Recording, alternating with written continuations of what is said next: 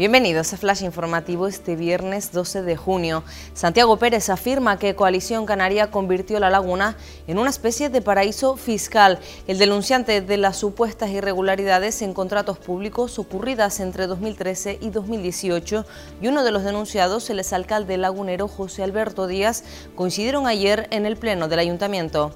Las facturas de Sebastián Yatra se presentaron antes incluso de la firma del contrato. El portavoz de Unidas Podemos, Ramón Trujillo, confirma que llevará a la Fiscalía el expediente de los conciertos contratados con Radio Club en el Carnaval de Santa Cruz de 2018.